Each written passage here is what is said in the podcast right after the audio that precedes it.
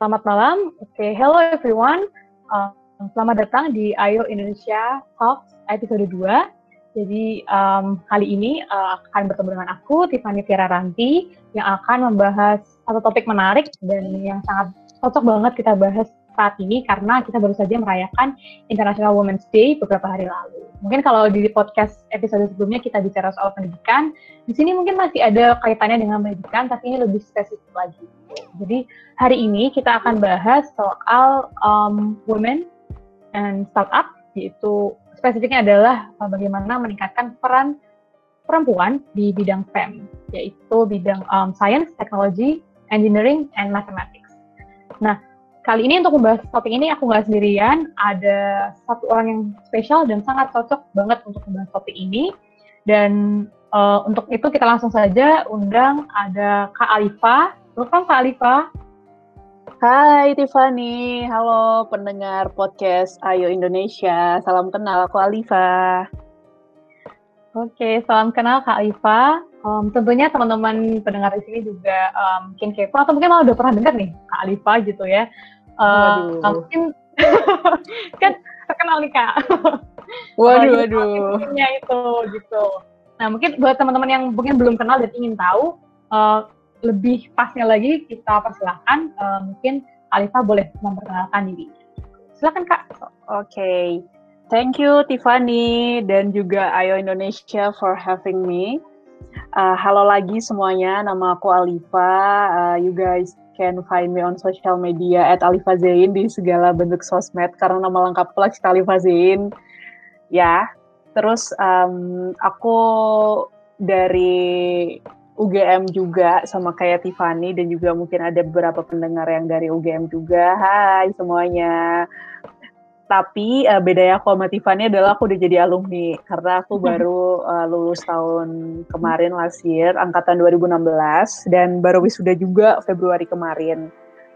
Nah, uh, kalau buat jurusannya sendiri, aku dari Departemen Perikanan, uh, majornya di Manajemen Sumber Daya Perikanan dulu, sekarang namanya udah ganti jadi Manajemen Sumber Daya Akuatik di Fakultas Pertanian, tetanggaan sama Fakultas Fisipol ya Tiffany. Betul, betul. Terus, depan-depan. Iya, samping. Betul.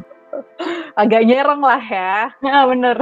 Uh, nah, karena uh, apa aku dari perikanan waktu kuliah, terus sekarang uh, I'm working di uh, startupku sama teman-teman, Banu Inovasi Indonesia. Mungkin teman-teman lebih familiar dengan Ban- Banu, B A N O O.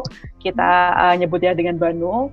Nah, di uh, Banu aku jadi uh, C M O atau kepanjangannya adalah Chief Marketing Officer.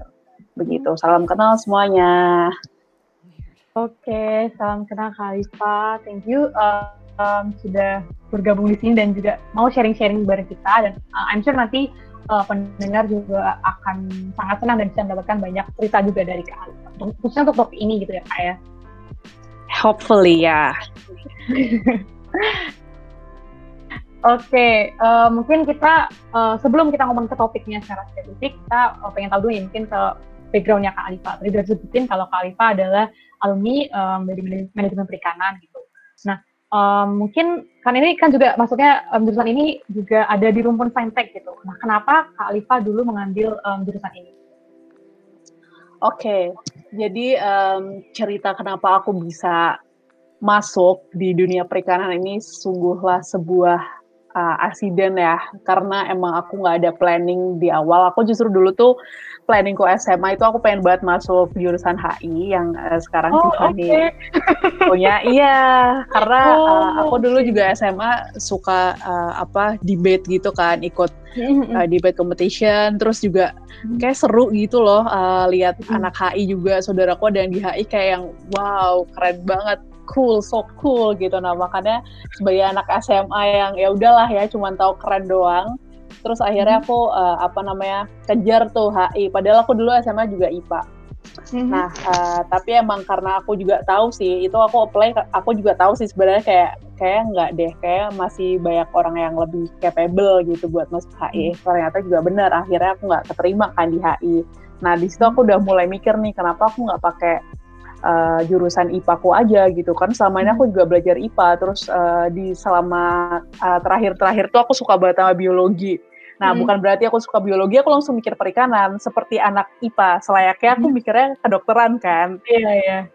Tapi di situ aku juga sadar, karena aku S M A tuh anaknya tuh uh, super duper, apa ya, uh, ansos gitu loh. Bener-bener yang, bener-bener yang uh, belajar tuh juga yang belajar karena, ya udah karena besok ujian kayak gitu, nggak nggak tertarik dengan suatu hal yang uh, membuatku berdebar-debar, apalah gitu bahasa saya ya. Intinya bener-bener yang uh, ansos banget, cuman kayak belajar pulang, belajar pulang doang.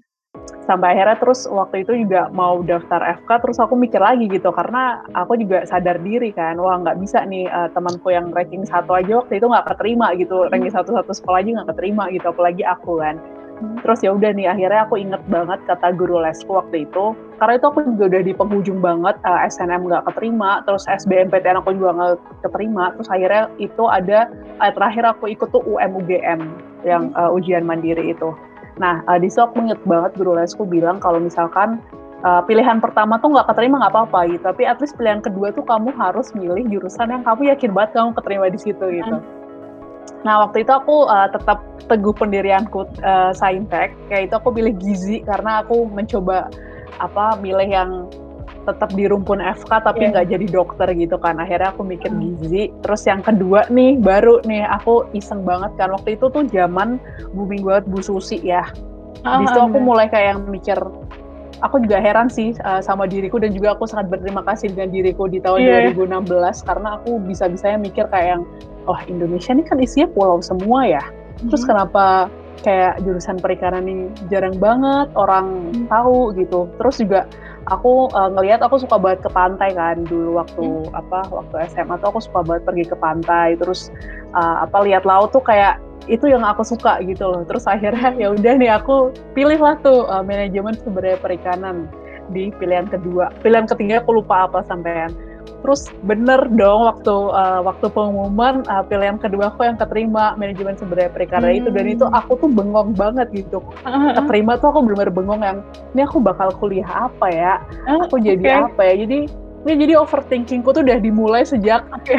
hari aku keterima di perikanan itu, aku udah mikir yang aduh aduh aduh aduh udah udah udah nggak apa uh, jarang banget kan juga kalau googling di internet tuh bener-bener yang beda kan, maksudnya kalau uh, apa namanya um, F K kita gampang cari info, hmm. terus H I juga gampang cari info hmm. dan sebagainya. Kalau jurusan perikanan ini kayak infonya tuh apa gitu, nggak ada, hampir nggak ada waktu itu. Sampai akhirnya uh, aku waktu itu ke kampus, uh, waktu udah jadi maba aku ke kampus nih sebelum masuk, terus aku tanya dong ke pegawai di perikanan waktu itu, Pak kuliah di perikanan ntar ngapain aja ya? Terus kayak bapaknya juga jawabnya yang dia bilang uh, apa nanti kamu ini uh, mancing ditemani rembulan uh, di tengah lautan kayak gitu. Wah, iya, terus kan imajinasiku kayak langsung ya, wah keren juga fix-fix uh, nggak apa-apa nggak apa-apa nggak apa-apa gitu. Nah terus uh, apa in a short, terus akhirnya udah nih aku uh, masuklah di perikanan, dan uh, awal-awal itu aku sempet denial parah sih, denial hmm. karena emang uh, apa namanya ternyata beda banget gitu sama ekspektasiku kan tadi kan uh, memancing di tengah rembulan, di lautan. Ya? Iya, tapi ekspektasinya kenapa belajar fisika lagi, terus belajar mm-hmm. belajar hal-hal yang benar-benar yang basic saintek banget yang aku uh, hindarin gitu. Kenapa itu juga aku pengen masuk H I karena aku suka hal-hal yang sosial kan. Mm-hmm.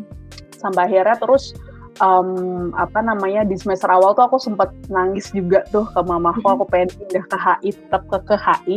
Terus uh, akhirnya aku um, apa namanya uh, waktu itu uh, coba tahan-tahan sampai akhirnya aku nemu organisasi uh, itu waktu itu AIESEC, organisasi hmm. pertama aku juga di dalam hidup ini, dan hmm. uh, aku keterima di situ, dan itu benar-benar uh, sebagai suatu turning point of my life banget, karena di uh, organisasi itu aku belajar banget, nggak apa-apa gitu kamu dari perikanan tapi kayak kamu punya networking dari H I, dari hukum kayak gitu. Hmm. Dan itu sih sebenarnya uh, di mana uh, apa ceritaku sampai detik ini berawal gitu. Wah, wow, oke. Okay. Jadi ini justru malah kayak apa ya kak? Blessing in disguise gitu kayak. Iya. Kalau ditarik-tarik lagi gitu ya. Iya betul. Gak sengaja tapi justru uh, apa ya? Kayak jalan setelahnya ditawarkan itu sangat luar biasa gitu ya. Iya benar-benar. Nah ini ntar mungkin pelan-pelan ya, karena kalau yeah. uh, langsung aku ceritain semuanya kayak sejam nih ntar aku ngomongnya tiba nih. Iya, oke. Okay. Ini udah mulai agak jembatan nih Kak, bisa nanti mulai agak sedikit ceritakan arah Pak. Oh iya. Karena uh, mungkin selanjutnya yang um, lekat dengan Kak Alifa sekarang adalah, tadi udah disebutin juga, adalah Kak Alifa sekarang menjadi um, Chief Marketing Officer dari Banu. Gitu. Mm-hmm. Tadi dari backgroundnya yang uh, manajemen perikanan, oke, okay, um, science gitu, science banget. Nah, tapi sekarang ada di Banu yang juga, uh, oke okay, perikanan juga, tapi di satu sisi, satu sisi juga apa ya, secara teknologi sangat kental gitu ya Kak, karena memang hmm. Banu ini menawarkan um, teknologi aquaculture, aquaculture teknologi ya Kak? Iya betul. Oke, jadi um, mungkin teman-teman bisa kan nanti sambil dicek ya Kak, boleh di Instagram gitu. Iya, iya betul. Boleh cari tahu di sana apa yang dikerjakan oleh teman-teman Banu gitu. Nah, um, kemudian uh, tadi dari jurusan perikanan ini, kenapa terus terjun Kak dengan Banu gitu? Nah, um, ini lain chapter lagi. Jadi tadi uh, udah chapter uh, gimana masuk, terus ketemu organisasi. Ini chapter barunya adalah, um, jadi di semester berapa ya? Aku lupa deh, tahunnya tuh tahun dua ribu delapan belas ya berarti. dua ribu delapan belas hmm. tuh ada uh, namanya Pilomapres, uh, hmm. pemilihan mahasiswa berprestasi. Nah, waktu itu aku juga yang clueless banget, karena emang selama ini kerjaanku di uh, kuliah itu benar-benar yang organisasi laprak, organisasi laprak, udah itu aja gitu. Aku nggak uh, sempet banget ikut, uh, sempet ikut lomba sekali waktu itu di Thailand, dan itu waktu itu dapat juara tiga sama teman-temanku. Hmm. Tapi kayak udah gitu, karena uh, izin ini juga sebagai salah satu yang aku bisa bilang, apa ya, ya bukan beban sih, tapi emang hal yang harus dihadapi dan rada menghambat gitu. Karena kalau kuliah di perikanan tuh kan banyak banget lapraknya, dan praktikumnya tuh mostly di Sabtu Minggu, karena emang mancing hmm. di tengah laut itu beneran terjadi, oh, tapi okay, itu di Sabtu Minggu gitu, uh-huh. di weekend. Jadi emang bener-bener yang kalau mau lomba pun kayak susah banget, izinnya juga yang belibet banget karena harus ninggalin praktikum segala macem gitu. Sampai akhirnya yaudah aku uh, akhirnya kayak yaudah fokus organisasi aja gitu, sambil lomba tipis-tipis lah istilahnya. Nah terus waktu itu ada Pilmapres, aku dikasih tau lah tuh sama uh, katingku yang jadi Mapres tahun sebelumnya, tahun dua ribu tujuh belas. Disuruh lah aku apply, terus aku ya udah kan apply aja, karena aku juga ngira yang paling juga uh, yang kepilih yang lain gitu. Eh ternyata yang dipilih tuh aku sama fakultas, dan uh, aku maju lah itu ke, ada kita namanya supercamp. Di supercamp itu kita ketemu sama mapres-mapres dari fakultas lain. Nah di situ aku ketemu sama si Sally. Sally ini C E O-nya Banu, yeah. Dia dari uh, anak Mene, manajemen F E B. Terus um, waktu itu kita masih belum banyak ngobrol tentang Banu sih, uh, baru setelah Pilmapres itu kita jadi dekat karena kita satu kamar kan, jadi kita jadi sering hangout bareng.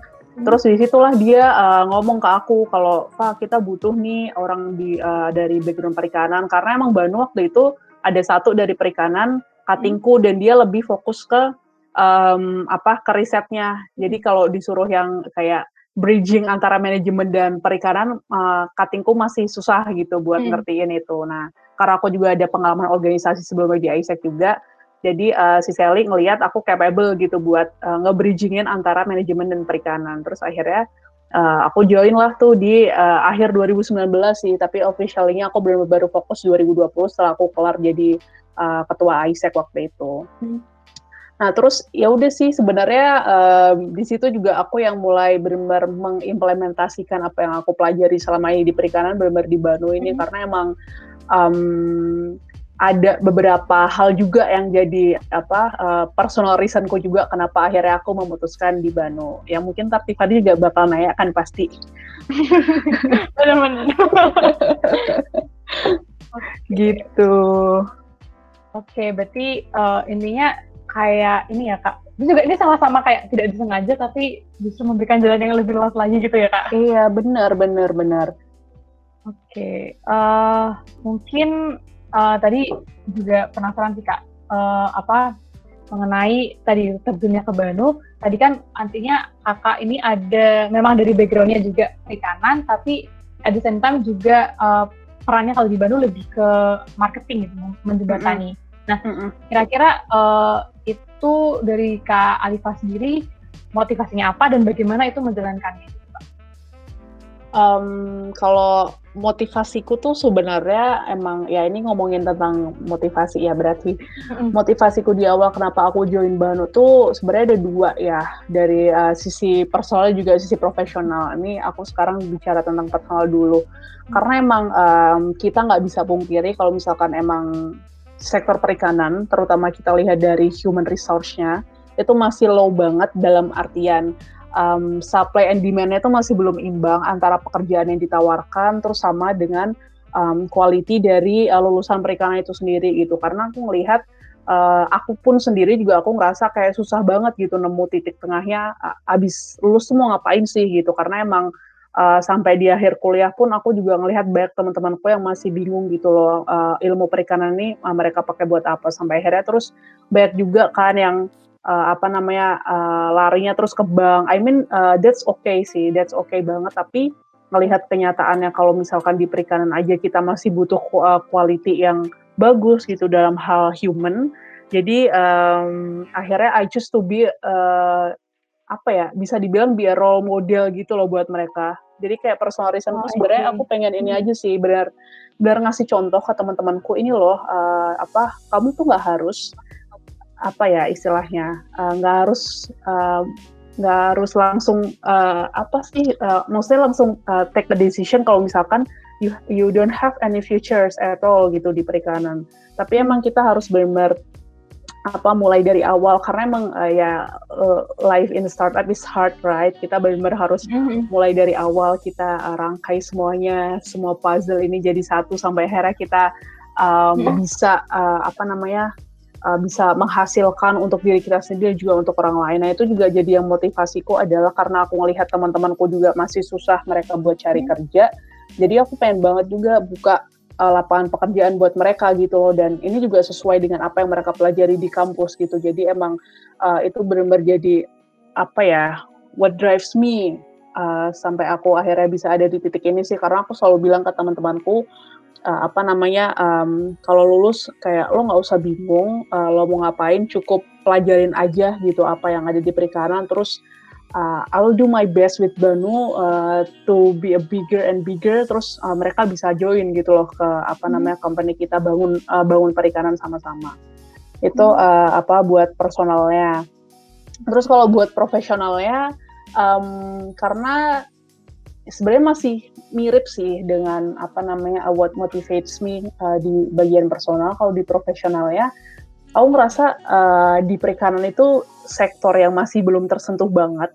Jadi uh, kita bisa banyak banget gitu olah opportunity yang ada karena semuanya itu masih kayak potensial, potensial, potensial dan uh, almost all of the sector itu masih belum di-unlock gitu potensialnya. Nah makanya ya butuh apa namanya pemuda-pemuda kayak kita ini gitu yang masih jiwa muda, yang masih berani salah, yang masih uh, apa namanya nggak takut gagal buat uh, masuk ke dunia ini gitu terus kita unlockin satu-satu gitu. Nah itu juga yang jadi motivasiku banget sih karena emang apalagi di Indonesia ya kayak itu masih one of the most traditional sector gitu aquaculture and fisheries.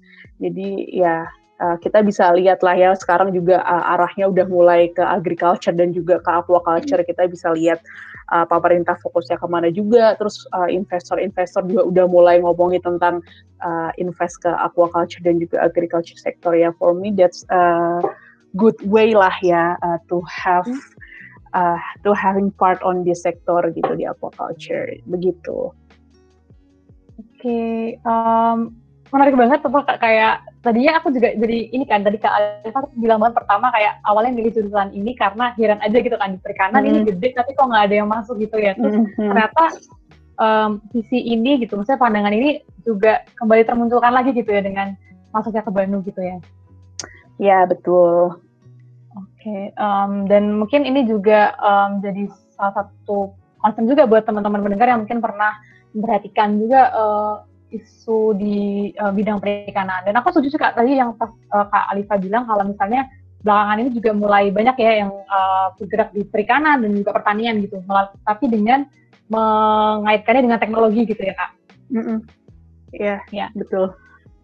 Wah, ya itu menarik banget. Nah, terus ini satu lagi yang mungkin uh, bisa kita agak tarik sekarang agak tarik ke bigger picture-nya juga soal um, apa um, lapangan pekerjaan, soal uh, dan spesifiknya di sini mungkin kita bisa bahas soal perempuan. Jadi kalau secara yeah. data yang aku dapat nih, uh, baru tiga puluh persen dari perempuan itu yang bekerja di bidang S T E M, di, dari data mm-hmm. B P S.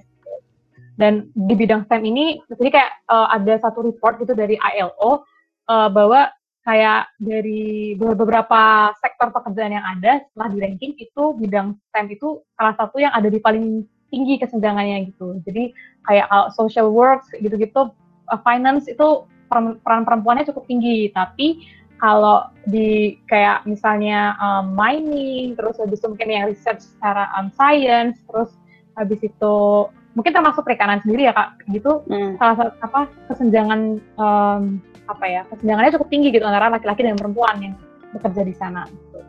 Nah sekarang mungkin sebagai Kak Alifa yang juga terjun di dunia itu, kalau Kak Alifa lihat sendiri bagaimana sih keterlibatan uh, perempuan di bidang S T E M di Indonesia? Oke, okay, uh, ini juga hal yang uh, menarik banget ya buat dibicarain uh, recently hmm. juga. Nah ini aku akan berbicara sebagai kapasitasku di uh, perikanan. Hmm. Mungkin kalau yang uh, lebih ke hal-hal di luar perikanan, mungkin uh, Tiffany juga bisa nanti ngobrol-ngobrol dengan yang, yang lainnya, cuman hmm. ini aku uh, mau nyampein dari uh, point of view-ku selama ini belajar di perikanan.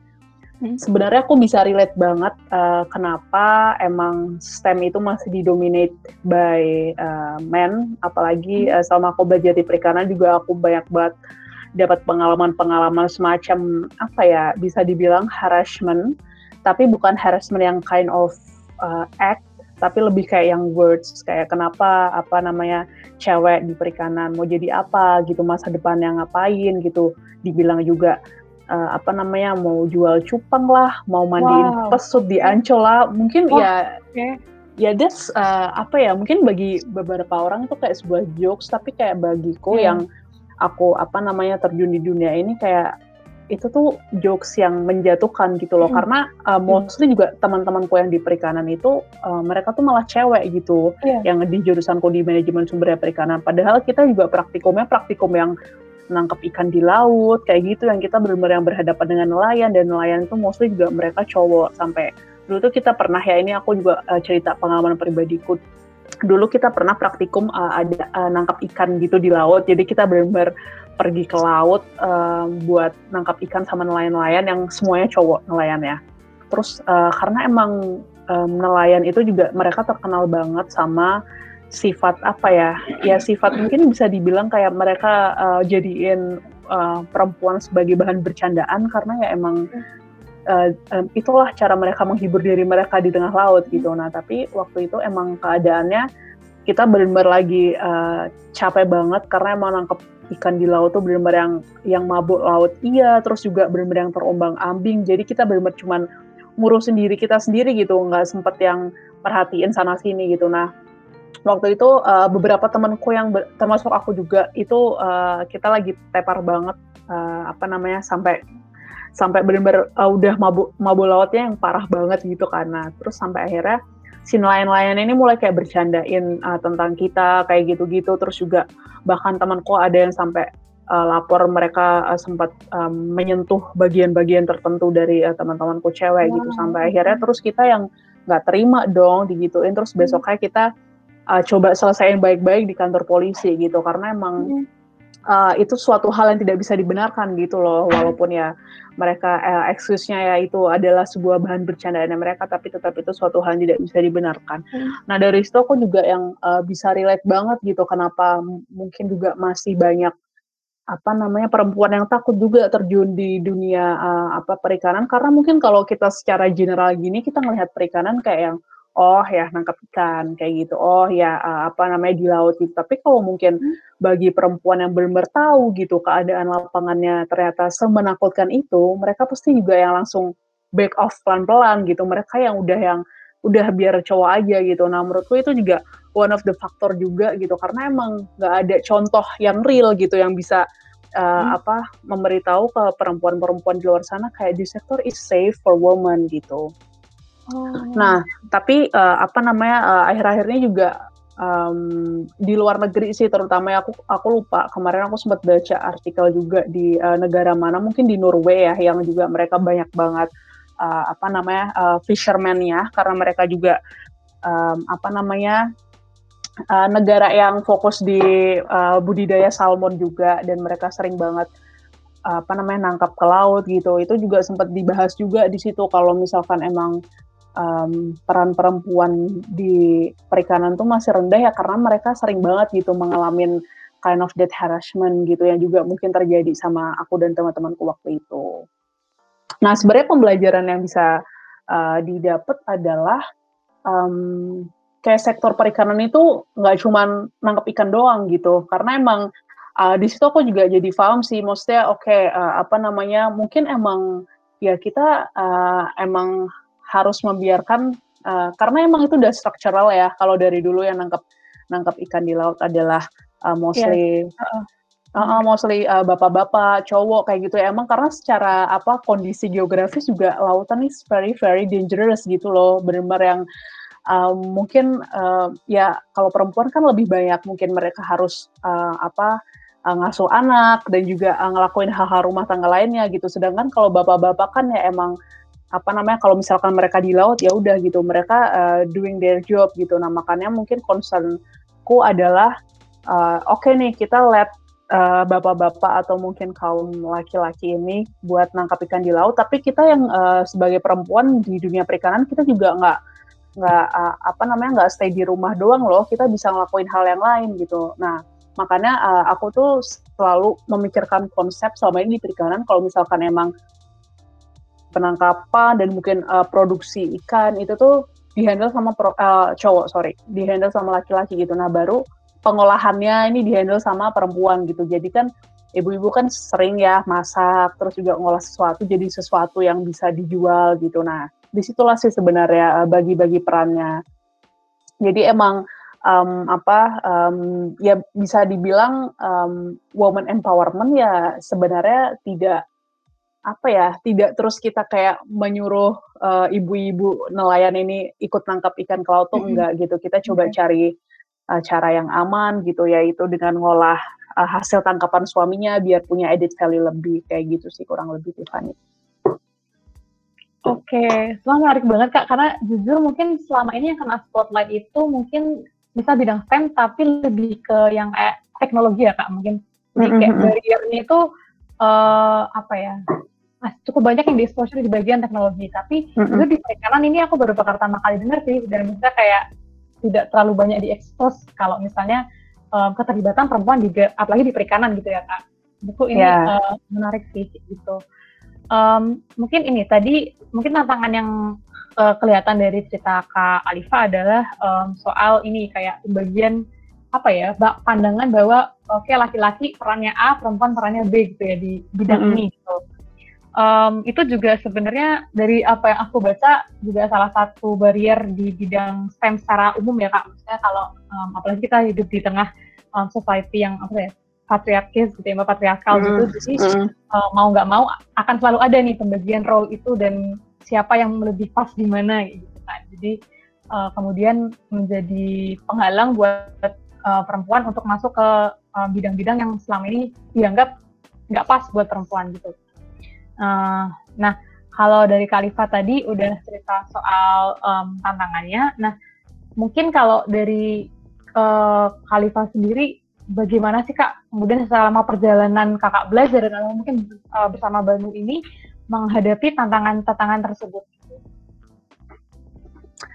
Oke, okay, menarik sih. Um, kalau aku kan di Banu juga uh, baru setahun ini ya dari dua ribu dua puluh, dan kita juga Uh, saat ini masih ongoing riset juga, uh, jadi terus kita juga lagi dalam stage yang kita coba untuk uh, produk market fit, di mana kita di situ banyak ngobrol sama uh, calon potential customer kita, kita tanya apa kendala mereka dalam aquaculture dan sebagainya gitu, yang mengharuskan ya aku terjun ke lapangan gitu.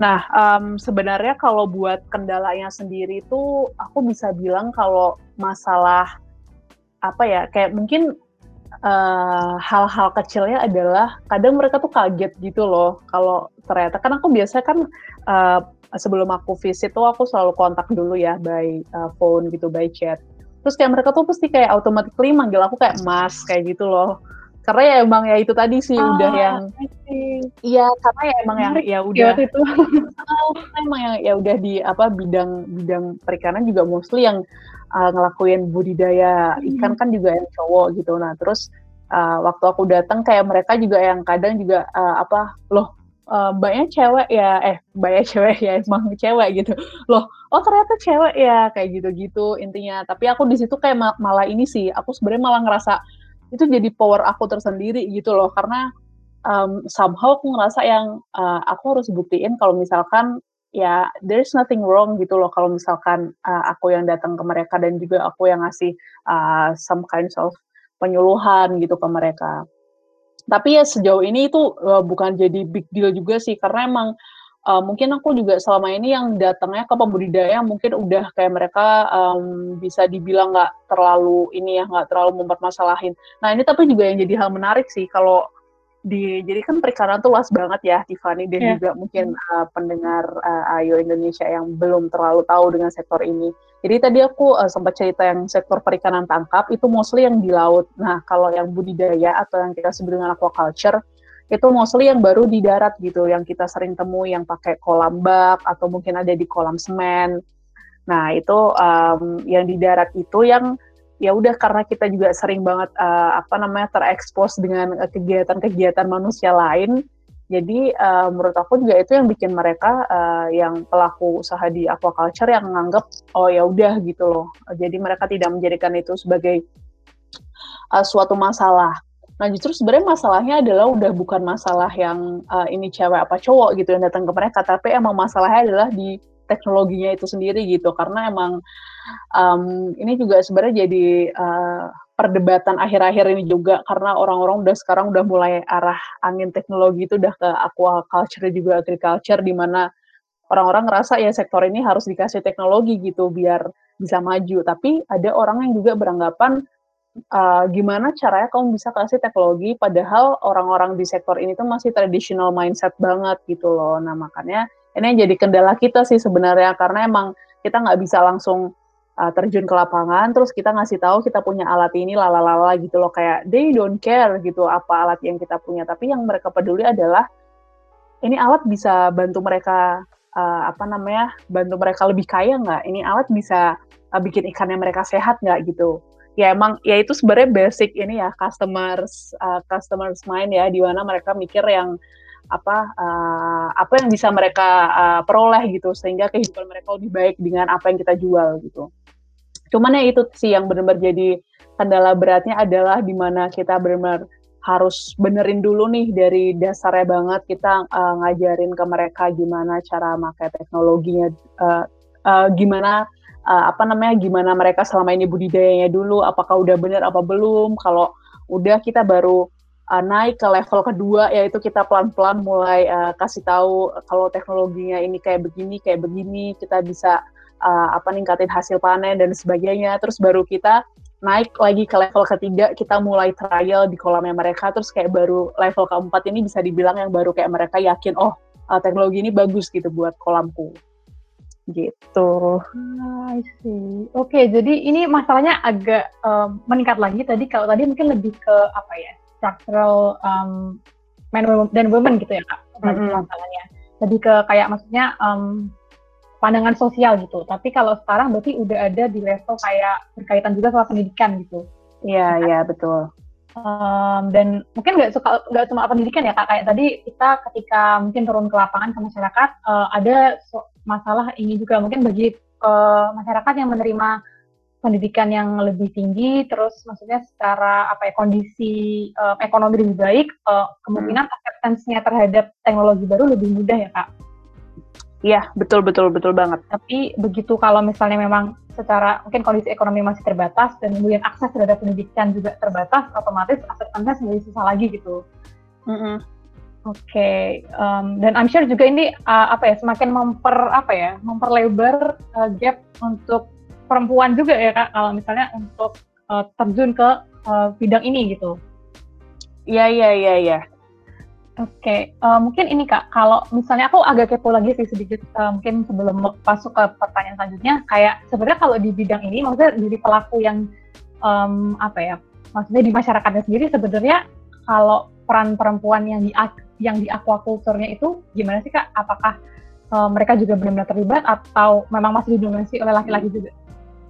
Ya, uh, kalau di aquaculture sih sebenarnya nggak jauh beda. Maksudnya emang hmm. mostly masih dominated by men ya. Cuman hmm. yang uh, bikin aku apa ya istilahnya tergelitik gitu di aquaculture ini kenapa gitu kok uh, bisa apa namanya maksudnya uh, istilahnya perempuan di aquaculture itu sebenarnya lebih accessible gitu karena emang ya di darat terus kayak mereka bisa uh, ngelakuin hal yang mungkin ya bisa gitu mereka lakuin. Apalagi aku juga uh, ngerasa yang di point of view-ku budidaya ikan tuh nggak apa ya bisa dibilang nggak membutuhkan effort yang gimana-gimana gitu loh kayak kita eh, di rumah terus ada kolam juga kita bisa gitu budidaya ikan itu. Nah uh, mungkin itu juga sih yang jadi apa namanya P R-nya Banu karena emang kita juga selalu bilang kalau misalkan kita pengen dengan alat kita itu juga yang uh, bisa digunakan oleh uh, beberapa perempuan gitu karena emang kita bikin alat kita tuh desainnya yang simple banget benar-benar kayak easy to go. Jadi uh, tinggal apa namanya kasih pakan aja istilahnya ikannya karena uh, apa namanya kita uh, berusaha banget dengan alat kita si ikan-ikan ini sehat dan juga mereka langsung makan gitu. Nah cuman menariknya lagi adalah waktu aku tuh jadi kemarin waktu penelitian aku penelitian di salah satu kelompok pembudidaya ikan di Yogyakarta dan mereka itu seratus persen dari uh, responden aku itu nggak ada yang menyebutkan itu uh, cowok semua B T W bapak-bapak semua. Mereka tidak ada yang menyebutkan kalau misalkan pekerjaan utama yang mereka adalah budidaya ikan gitu loh. Dimana mereka lebih uh, lebih suka disebut kalau misalkan mereka sebagai pegawai. Atau ya mereka lebih uh, suka ngeklaim diri mereka sebagai pegawai atau bahkan kayak pensiunan gitu. Walaupun sebenarnya dia juga setiap hari kerjanya ke kolam, ngasih makan ikan juga uh, apa mereka juga panen dari uh, ikan yang mereka rawat gitu. Nah di situ aku juga yang ngerasa itu poin menarik banget. Kenapa? Uh, kita nggak coba juga buat nge-empower uh, apa namanya perempuan-perempuan yang mungkin juga mereka um, di rumah atau mungkin ya mereka apa namanya nggak ada pekerjaan utama gitu buat jadi pembudidaya ikan juga karena menurut aku juga yang itu bisa banget gitu dilakuin buat perempuan karena kalau misalkan uh, apa suaminya juga lebih prefer mereka menjadi uh, memilih pekerjaan yang tetap dalam artian tiap bulan ada penghasilan karena emang kalau di Uh, budidaya ikan kan kita panen kan setiap kalau nilai empat bulan, kalau nilai juga tiga bulan, it depends banget on uh, environment juga, jadi nggak uh, bisa menjadi apa ya, jadi penghasilan tetap lah istilahnya gitu. Nah tapi kalau di sini kita uh, kasih opportunity ini, kita ajarin nih uh, ibu-ibu atau mungkin juga uh, perempuan-perempuan milenial sekarang buat budidaya ikan, menurut aku itu juga jadi suatu good opportunity banget gitu di sektor ini, karena emang ya emang beneran bisa gitu loh dilakuin sama uh, kita para wanita gitu. Uh, Oke, okay. um, ini uh, menarik juga karena uh, apa ya kayak ternyata memang uh, sebenarnya ada ruang yang sangat besar ya Kak untuk perempuan masuk di bidang exactly. Mm-mm. Mm-mm. Karena melihat sebenarnya um, lebih fleksibel gitu secara apa pengerjaannya gitu ya. Iya. Cuman mungkin memang tadi karena apa ya, um, pertama tadi di awal juga Kak Alifa bilang um, sektor perikanan itu belum terlalu exposure, maksudnya kayak orang belum terlalu tahu dapat sesame mm-hmm. apa sih sektor ini untuk perempuan gitu kan ya, jadi orang nggak yeah. ada bayangan gitu ya, apalagi untuk sampai terjun ke dalamnya, dan ini um, jadi peran bersama dan apalagi mungkin udah dibawa juga oleh Banu uh, kedepannya pengen um, intinya mem- melibatkan perempuan lebih banyak lagi. Mm-hmm. Nah, mungkin sebelum uh, kita agak uh, masuk lagi ke perannya Banu, uh, mungkin aku juga pengen tahu nih Kak, kalau tadi udah sempat cerita sih sebenarnya di uh, beberapa poin mengenai um, kayak pentingnya gitu kan terhadap uh, keterlibatan perempuan. Nah, tapi untuk personally Kak Alifa itu uh, setelah melihat tadi ada ada uh, potensi tantangan dari um, cerita-cerita Kakak, kira-kira kenapa sih penting banget itu untuk perempuan ada di bidang S T E M dan mungkin khususnya juga perikanan? Oke, okay. Nah um, balik lagi sih kayak yang aku sempat singgung di awal, kenapa perempuan ini harus di S T E M karena emang ya kita nggak bisa gitu nunggu perempuan lain buat intinya ini uh, selalu uh, selalu apa ya uh, pikirkan diri kita sebagai uh, orang pertama gitu yang ngelakuin apa yang kita pengen orang lain lakuin gitu. Kalau misalkan kita pengen uh, banyak orang di STEM, ya kita pertama harus terjun dulu nih uh, di dunia STEM gitu. Nah, makanya aku tadi juga bilang di awal kalau misalkan emang kita harus jadi role model dulu apa yang uh, kita harapin gitu. Nah, kalau di STEM sendiri kan emang Uh, sebenarnya kan luas banget ya dunia sains dan teknologi dan sebagainya. Menurut aku itu sebenarnya masalah utamanya emang karena dari dulu, karena udah strukturalnya juga emang yang udah dominated by men, jadi emang jarang banget gitu ada success story yang benar-benar yang wah uh, apa ternyata uh, aman loh uh, cewek buat ngerakit uh, roket gitu, wah ternyata bisa loh uh, apa cewek jadi engineer kayak gitu-gitu. Menurut aku emang ya itu harus benar-benar dimulai dari kita dulu sih yang bisa apa ya istilahnya tadi uh, menjadi role model gitu, kita kasih tahu ke apa uh, perempuan lain kalau misalkan uh, oke okay loh kalau misalkan kita mau terjun di dunia STEM uh, mungkin ada masalah ini ini dan itu mungkin jadi bisa kita uh, sharing juga gitu ke yang lain. Oh ternyata kalau misalkan kita terjun di STEM ntar mungkin uh, ada masalah ini ini ini tapi it's okay gitu, kita bisa hadapin itu. Nah, ya itu sih sebenarnya yang mungkin bisa dari segi woman empowerment-nya ya kalau misalkan kita udah benar-benar terjun di situ gitu. Jadi mungkin yang kita sebagai uh, first liner, uh, orang pertama yang terjun di itu, kita bisa uh, nge-empower yang lain juga gitu. Kalau misalkan mereka masih ada beberapa hal yang mereka uh, jadikan itu sebagai obstacle kayak gitu sih. Oke, okay. uh, aku juga setuju Kak. Mungkin ini sama uh, nambahin juga, mungkin ini nggak sih Kak, kalau misalnya empowerment itu juga secara lebih luas itu dalam arti uh, mungkin buat teman-teman yang di, tinggal di kota atau mendapatkan akses pendidikan yang lebih baik, mungkin dapat cerita sukses di bidang ini tuh lebih mudah ya Kak. Tapi begitu kita turun ke masyarakat yang maksudnya secara pendidikan mungkin tadi yang sudah um, terbatas ataupun exposure-nya terhadap cerita-cerita ini terbatas, otomatis ya pandangan terhadap bidang ini akan selalu sama gitu ya Kak. Iya, betul betul betul. Gitu. Maksudnya kayak aku sendiri aja, maksudnya aku uh, sekolahnya di Semarang gitu. Um, Aku dulu juga maksudnya meskipun aku ambil H I gitu, tapi kayak dulu sempat kepikiran ambil teknik pun uh, anggapan hmm. orang aja masih yang kayak kenapa cewek ambil teknik gitu, kenapa nggak ambil hmm. um, accounting apa marketing, maksudnya yang kayak hmm. ya sosial gitu, karena dirasa teknik masih terlalu keras gitu. Bahkan di saat ini gitu, maksudnya di era yang sekarang ini masih ada gitu pikiran gitu uh, untuk orang-orang yang ditinggal di kota gitu, apalagi mungkin teman-teman yang uh, um, apa Um, exposure terhadap hal itu belum terlalu banyak, pasti apa ya ada bariernya lebih berat lagi gitu ya. Iya, iya sih Tiffany, setuju setuju setuju. Jadi mungkin ini Kak uh, harapannya uh, dengan ada podcast ini harapannya bisa nyebar ke banyak orang, jadi orang bisa terinspirasi untuk bahwa ini loh ada contohnya Kak Alifa um, apa terjun di um, perikanan dan apa ya bahkan nggak uh, cuma sekedar bermanfaat buat dirinya tapi juga bermanfaat buat orang lain gitu. Ya semoga ya. Amin. Jadi karena tadi kan Kak Arifah pengennya uh, apa harusnya sukses story perempuan di bidang STEM ini lebih luas. Nah harapan ini mm-hmm. juga bisa gitu gitu Kak. Menurut saya Kak Arifah. Ya amin amin. Oke Kak. Mungkin ini um, aku juga udah sempat uh, lihat Instagramnya Banu, udah sempat melihat um, di websitenya juga bahwa emang isu perempuan dan teknologi itu kan juga jadi perhatian itu. Apalagi Kak Alifa ini uh, pernah pendengar-pendengar ini pengen apa? Perlu tahu juga bahwa baru aja dapat Seven Inspiring Women oh. ya Kak di Advanced Digital Science ya Kak. Harga itu. Jadi Horas Kak pertama itu. Wah, thank you loh. Itu itu sebenarnya juga yang aku nggak tahu sih ya kenapa uh, apa namanya uh, si Thought For Food ini juga milih aku ya. Hmm. Karena ya itu tadi sih aku juga percaya maksudnya ada banyak sebenarnya uh, women in STEM di luar sana gitu loh. Mungkin ya emang hmm. apa istilahnya kurang menyuarakan aja gitu. Jadi ini aku juga sekalian buat Uh, ngasih tahu gitu ke teman-teman yang mungkin ngedengerin juga ada di bidang STEM gitu, emang udah saatnya gitu kita uh, ngasih tahu ke dunia gitu sebenarnya apa sih yang kita lakuin gitu. Mm-hmm. Oke, okay. Jadi emang tadi pertama dari Kak Alifa sendiri juga kan udah dapet penghargaan dan um, of course Banu juga pasti penghargaannya banyak banget um, dan ngelihat dari potensi itu uh, apalagi khusus di, di bidang perempuan dan teknologi uh, concern Banu juga kira-kira uh, apa sih yang sebenarnya memang jadi uh, apa ya perhatian Banu dan apa yang dilakukan Banu sendiri untuk meningkatkan peran perempuan? Oke, okay.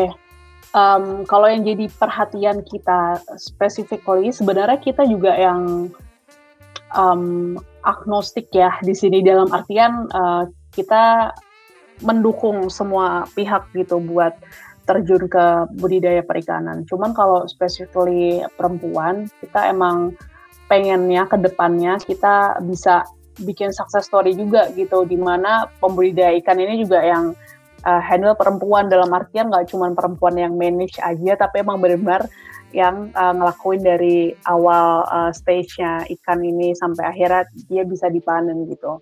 Nah, caranya apa? Sebenarnya kita Um, selama ini kita selalu partneran sama uh, beberapa kelompok pembudidaya, karena emang kuat banget ya buat kelompok uh, pembudidaya ikan, kita nyebutnya Pokdakan di perikanan.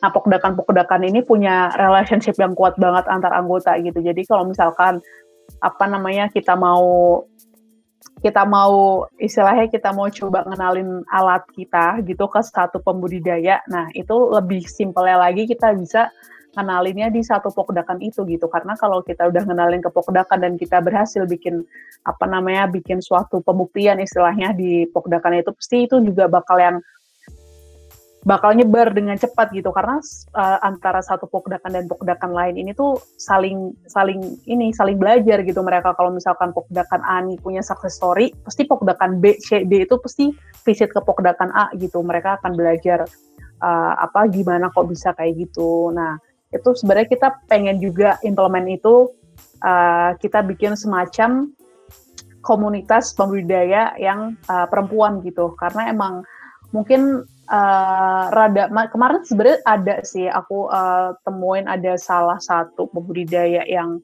uh, perempuan, tapi emang masih istilahnya masih low voice, jadi masih yang belum bisa uh, taking uh, big part gitu di Pokdakan itu. Nah, mungkin alangkah baiknya kalau kita benar-benar bisa bikin yang khusus gitu, di mana uh, yang ngasih apa namanya uh, kita sebagai yang uh, perempuan-perempuan di Banu, kita coba empower ibu-ibu atau mungkin ya ada beberapa uh, pemuda uh, perempuan di uh, desa itu buat kita coba uh, bikin kolam bareng-bareng gitu, kita coba urusin dari awal, kita kasih pakan, dan itu semuanya dilakuin sama mereka. Nah, itu sebenarnya jadi salah satu impian Banu banget sih, biar bisa ngasih contoh juga ke uh, pembudidaya perempuan yang lainnya gitu.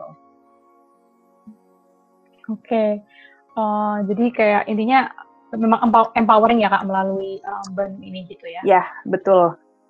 Oke, okay. uh, mungkin ini Kak, tadi kita udah sedikit, eh, udah tadi cukup banyak menyinggung cara apa ya, kayak uh, bariernya itu ada secara struktural ada, terus cara apa ya, yang kayak sehari-harinya juga ada gitu. Nah, uh, ini kan misalnya masalahnya cukup kompleks ya Kak, misalnya hmm. I'm sure kita nggak bisa solve ini sendirian gitu, kayak pasti banyak gitu maksudnya yang bisa, uh, yang perlu terlibat gitu untuk meningkatkan peran perempuan di S T E M gitu. Nah, kalau um, dari pandangan Kak Alifa sendiri, kira-kira uh, apa sih yang bisa dilakukan mungkin fellow um, sebagai sesama mungkin pemuda atau sama sama perintis startup juga mungkin, maksudnya karena di sini kan apa ya kayak uh, lagi um, booming juga, dan maksud aku dalam artian kayak apa ya, kesempatannya semakin terbuka nih Kak buat teman-teman yang misalnya mungkin perintis sesuatu tuh semakin terbuka gitu. Nah, kira-kira apa sih yang bisa dilakukan uh, khususnya buat teman-teman yang perintis gitu, untuk meningkatkan peran perempuan di sana? Oke, okay.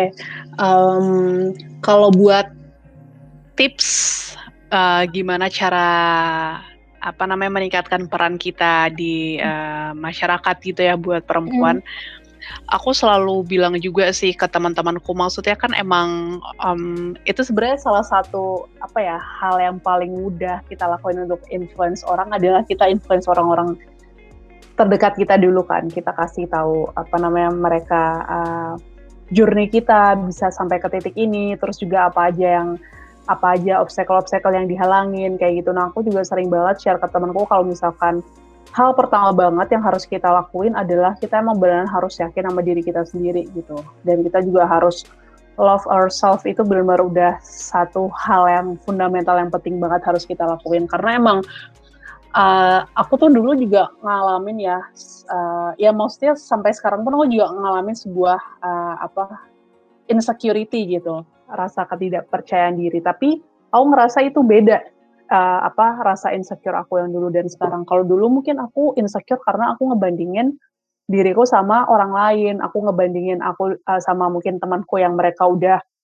growing up dan temanku yang mungkin mereka udah punya uh, bisnis yang gede kayak gitu. Nah, tapi kalau sekarang aku ngebandinginnya adalah aku dengan diriku yang lama gitu loh. Jadi uh, menurutku nggak fair kalau misalkan kita uh, ngebandingin diri kita di lowest point, karena biasa kalau kita insecure adalah kita ada di lowest point kita sama highest point of others gitu, uh, titik tertinggi orang lain. Menurut aku itu sangat-sangat tidak fair. Nah, um, menurutku insecure yang aman adalah yang saat ini aku selalu apa namanya jalanin itu sih, selalu ngebandingin diri kita sekarang sama diri kita yang dulu gitu, karena menurut aku itu uh, jadi yang uh, salah satu cara itu tadi sih, kita bisa benar-benar uh, mencintai diri kita sendiri karena kita tahu uh, seberapa susahnya buat uh, kita change from our comfort zone sampai akhirnya kita terus bisa uh, diselaut dan, dan juga kita bisa ngelakuin yang hal yang mungkin dulu kita nggak bisa uh, lakuin gitu.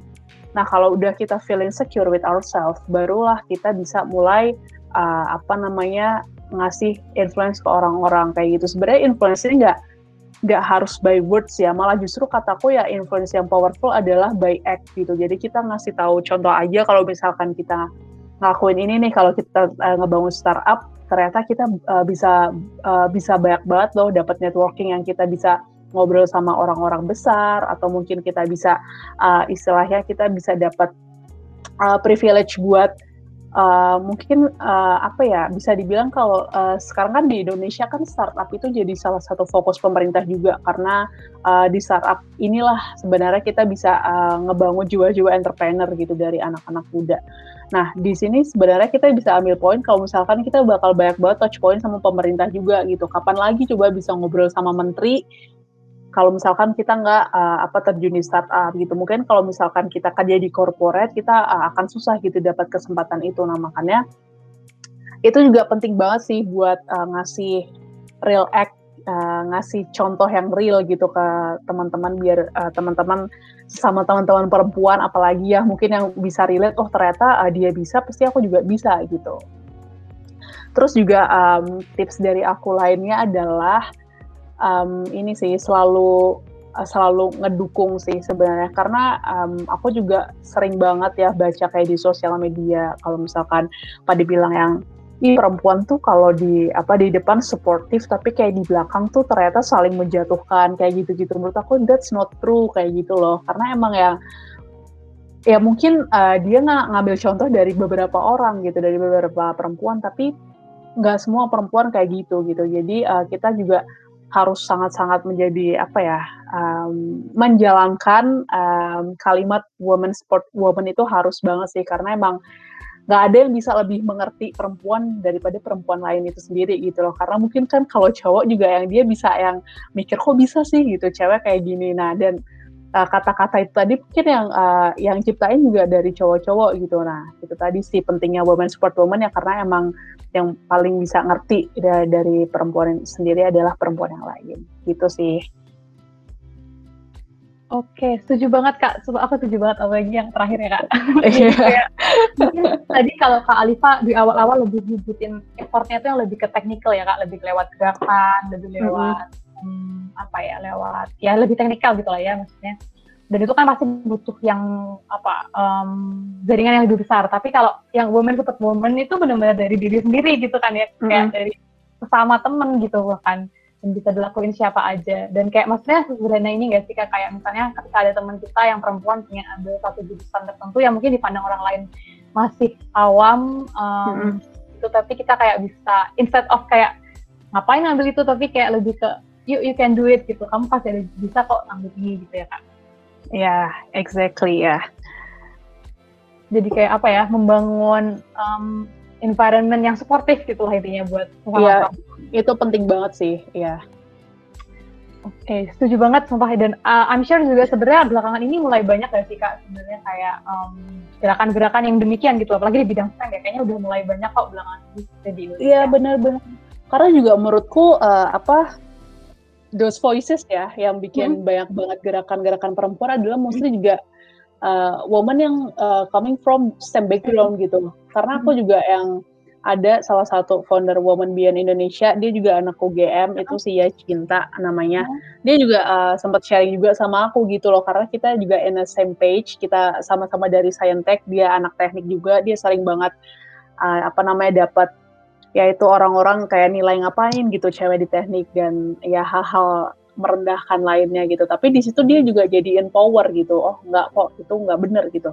Makanya terus dia bikin gerakan Women Beyond Indonesia namanya. Nah, um, itu bagus banget sih kataku, emang ya itu emang kita harus benar-benar menyuarakan gitu apa yang kita rasakan, dengan itu ya orang-orang bisa paham.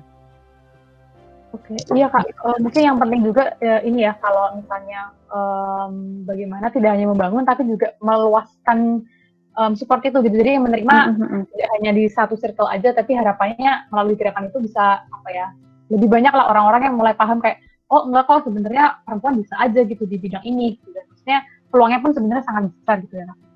Ya, setuju, setuju, setuju. Oke, okay. Setuju banget Pak, ini semangat semangat International Women's Day-nya sangat dapat Kak di sini. Wow, nice to hear. Oke, okay. uh, mungkin uh, apa ya Kak? Um, ini mungkin agak lebih personal lagi, maksudnya kita kembali ke yang sisi okay. personal lagi gitu. Um, lebih ke advice sih. Jadi uh, apa sih para advice Kak Alifa uh, buat teman-teman perempuan, uh, pendengar khususnya ya, pendengar perempuan di sini yang mungkin masih ragu nih untuk terjun di bidang S T E M. Gitu. Oke, okay.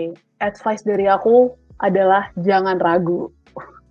Kenapa? Karena emang uh, sebenarnya keraguan itu kan berasal dari uh, ketakutan kita sendiri ya, padahal maksudnya kita belum mulai hal itu gitu.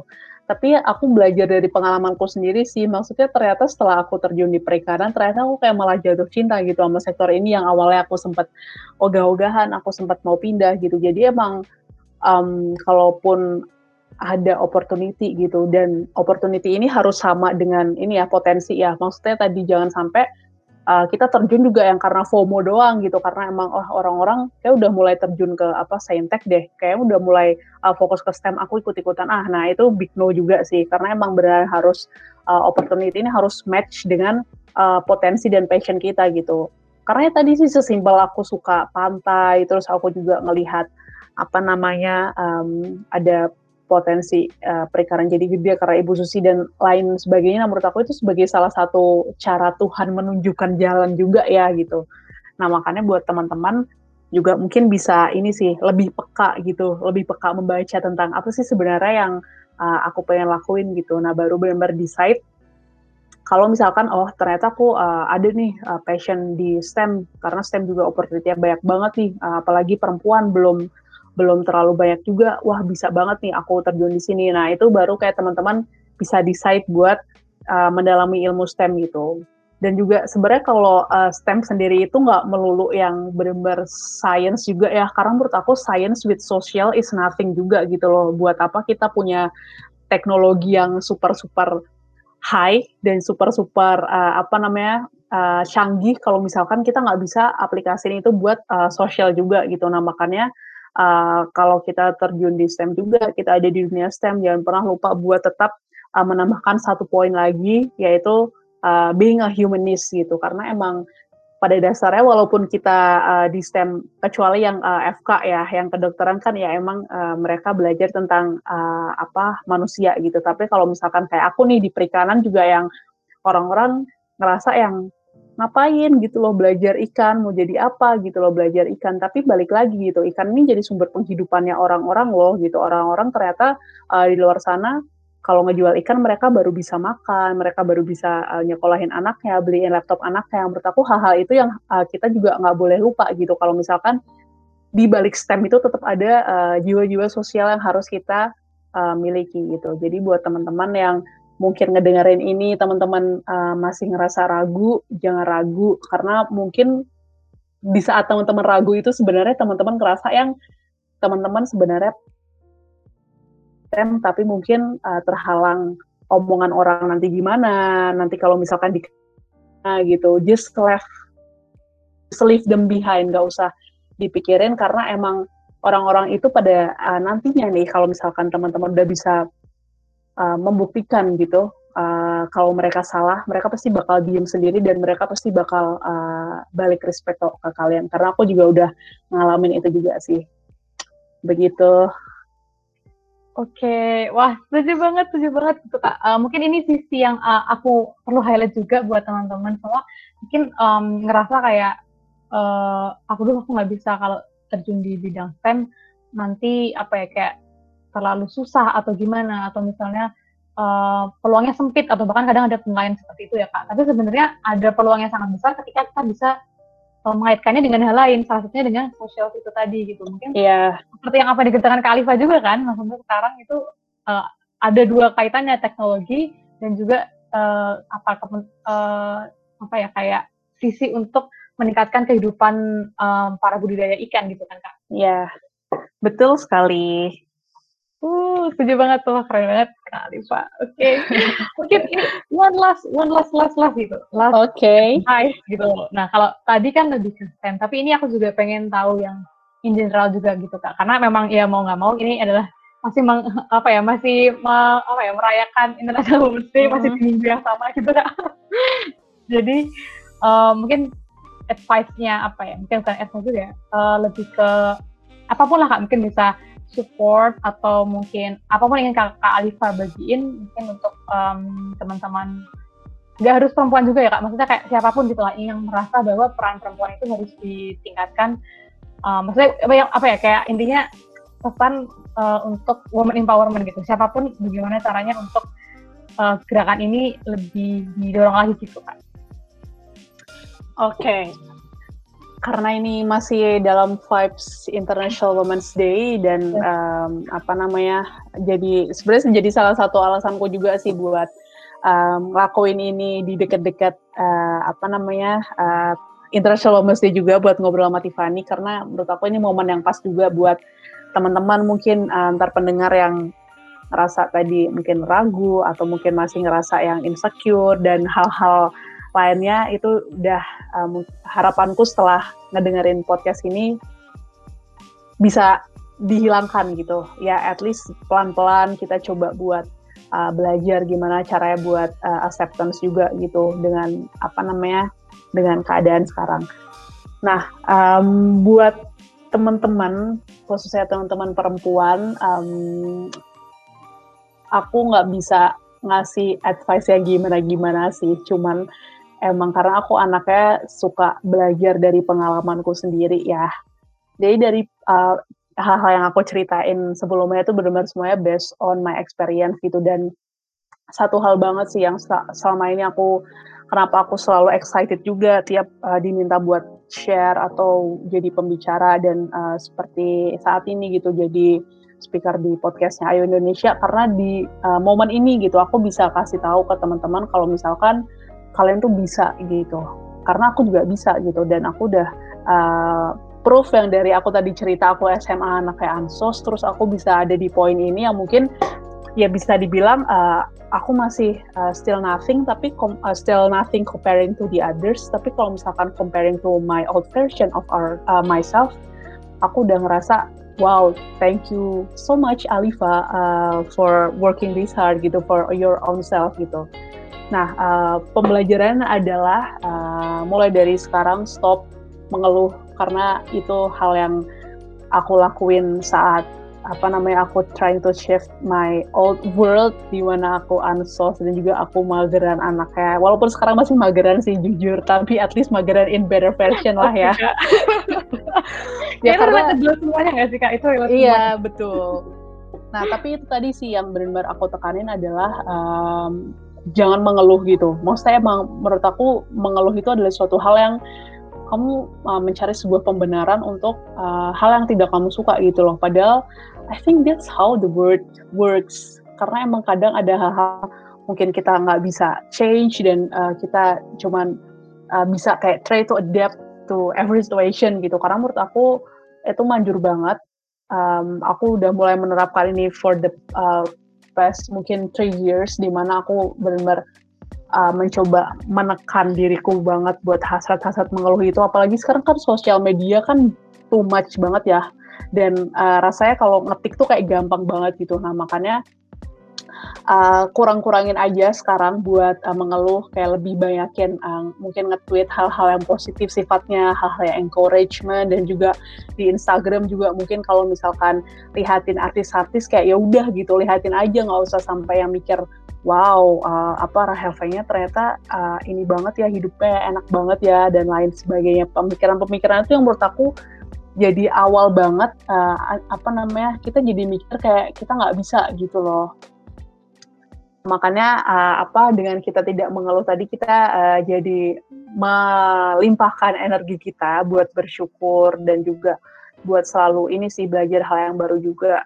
Terus juga menurutku penting banget juga buat uh, find a mentor. Dan mentor ini nggak cuman dalam bentuk human ya. Bisa jadi uh, kita dapat mentor itu sebenarnya dari buku gitu. Dari buku-buku yang dibaca. Karena uh, kalau aku ditanya apa yang bisa bikin aku kayak begini sekarang, mungkin salah satunya aku bakal jawab Sheryl Sandberg gitu. Aku nggak pernah tuh ketemu sama Sheryl Sandberg dan juga uh, ngobrol sama beliau gitu. Tapi aku baca bukunya Sheryl Sandberg yang Lean In, di mana di situ dia benar-benar ngajarin Uh, apa namanya, kalau perempuan itu se-powerful itu gitu, dan uh, tanpa, ini sih yang aku suka juga uh, dari dia adalah meskipun kita ambitious, meskipun kita uh, powerful, tapi kita tetap tidak bisa uh, apa namanya meninggalkan kehidupan kita di mana kita mengurus anak, terus kita juga uh, apa raising family together with uh, uh, with uh, husband kayak gitu. Nah menurut aku itu juga penting banget sih find mentor. Jadi emang role model tadi balik lagi itu juga penting banget buat uh, kita para perempuan-perempuan yang mungkin kita bisa belajar juga dari success story-nya orang lain, terus kita bisa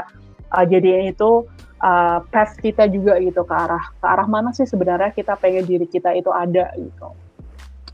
Terus um, apalagi ya, mungkin um, yang terakhir sih tetap uh, ini sih ya, kita nggak boleh apa ya istilahnya, kalau kalau mungkin uh, aku sangat-sangat menghargai ya ada uh, beberapa uh, orang yang mungkin bisa dibilang ya feminis, ya kind of that feminis yang mungkin sampai uh, men, apa ya bisa dibilang yang menyetarakan kalau misalkan role perempuan dan laki-laki itu harus benar-benar sama gitu. Tapi kalau aku pribadi, aku menilai ada kalanya kita harus menekan ego juga gitu, maksudnya um, karena aku ngerasa kalau misalkan peran perempuan dan laki itu sama, kayak dunia ini nggak balance gitu loh. Nah makanya mungkin ada di beberapa uh, posisi mungkin, atau ada di beberapa uh, saat-saat yang mungkin ya kita in a relationship, atau mungkin kita ada di suatu hubungan yang um, terkesan uh, seksis mungkin. Nah di situ kita bisa uh, coba menekan ego sih, tapi uh, ini beda ya dengan arti kita mengalah secara terpaksa gitu. Karena emang kalau misalkan apalagi in a relationship ya, ini aku to the point aja, kalau misalkan kita in a relationship tetap uh, kita juga harus respect uh, apa namanya um, our men gitu. Kita harus benar-benar bisa uh, menghargai mereka, dan juga pasti juga sebenarnya uh, lelaki yang benar, lelaki yang uh, menyayangi kita adalah sebenarnya uh, mereka mendukung kita kok sepenuhnya gitu. Jadi kalau misalkan nih uh, perempuan-perempuan uh, di luar sana nih yang mungkin cowoknya terkesan demanding atau mungkin nggak suka uh, apa kalau misalkan kita berkembang, nah itu baru saatnya kayak kita bisa putusin mereka kayak gitu loh, begitu. Wow, oke okay, kayaknya jadi efeknya jadi ada love life-nya juga ya kak. Iya, ya, harus balance sih Fanny, harus balance seperti ini. Betul-betul. Tapi maksudnya kayak emang bener guys, ya, maksudnya kayak apa ya? Uh, mungkin dari yang nggak uh, apa ya hubungan yang dari yang nggak yang sekedar profesional aja, tapi hubungan yang sifatnya lebih personal pun kadang bisa kadang menghambat juga gitu kan, maksudnya mm-hmm. dari peran perempuan itu sendiri gitu. Karena juga uh, I'm sure ada banyak cerita di luar sana yang maksudnya uh, apa ya uh, perempuan itu nggak jadi step in di satu um, bidang itu karena ya ada yeah. yeah. berdown gitu kan. Ya itu benar adanya. Dan hmm. menurut aku itu malah lebih jadi suatu hal yang concern ya. Yes. Buat perempuan-perempuannya dibandingkan mereka bingung masuk STEM, mereka kayak lebih bingung milih kerjaan apa milih suami gitu. Iya. Yeah, gitu. Ya jadi kayak apa ya, uh, se-small itu maksudnya. Tapi juga ini nggak sih kak, maksudnya dari uh, apa kayak um, apa yang Kak Alifa sebutin terakhir tadi, bahwa sebenarnya dalam rangka untuk meningkatkan peran perempuan, ya nggak cuma perempuan aja yang perlu terlibat, tapi apa ya, ada peran yang lebih luas lagi mm-hmm. gitu. Dalam ini laki-laki yeah. juga bisa gitu terlibat untuk meningkatkan peran perempuan gitu dengan being supportive juga. Gitu. Exactly ya, yeah, exactly. Apa yang dipilih gitu. Yes. Jadi kayak, uh, ternyata luas sekali teman-teman bahasan ini gitu. Dan juga nggak kerasa nih, ternyata tadi kita udah ngobrol cukup lama dari yang uh, cerita S M A Kak Alifa sampai hmm. dari uh, S P S Walk Life, nah itu kan kayak luas banget. Uh, mungkin ada, apakah ada lagi yang ingin tambahkan lagi uh, untuk Kak Alifa di topik ini? Udah sih ya kalau dari aku. Mungkin ntar kalau misalkan uh, teman-teman pendengar podcast atau mungkin juga dari uh, apa organisasi Asian Youth Organization juga hmm. mungkin yang pengen ngobrol lebih lanjut bisa kontak uh, me langsung through my social media atau mungkin hmm. juga Tiffany bisa share ke teman-teman yang lain ya. Oke, okay, sip. Thank you banget Kak Alifa, thank you banget. Uh, I'm sure pendengar uh, di sini sangat senang mendengarkan cerita Kak Alifa dan in one way or another pasti ada apa ya uh, impact yang dirasain teman-teman, bisa mungkin terasa tergerak uh, yang tadinya tadinya mungkin kayak ragu jadi sekarang lebih yakin, atau mungkin tadinya tergerak pengen melakukan sesuatu sekarang jadi pengen benar-benar kayak mewujudkannya gitu harapannya. Jadi amin, thank you banget Kak Alifa, uh, thank you yes, for sharing in this podcast. It's all mine. Thank you so um, much Tiffany. Ya yeah, jadi semoga kedepannya um, sukses selalu. Uh, karirnya apapun, termasuk juga dengan tim Banu, uh, semoga apapun yang jadi visi dari teman-teman Banu juga tercapai. Amin, amin. Sukses juga ya buat Tiffany dan juga teman-teman uh, Asian Youth Organization lainnya. Dan juga pendengar setia dari Ayo Indonesia. Oke, okay. oke, okay. Thank you banget Kak Alifa. So um, that's the end of our um, podcast. Terima kasih lagi buat teman-teman pendengar. Um, see you on the next episode. Bye-bye.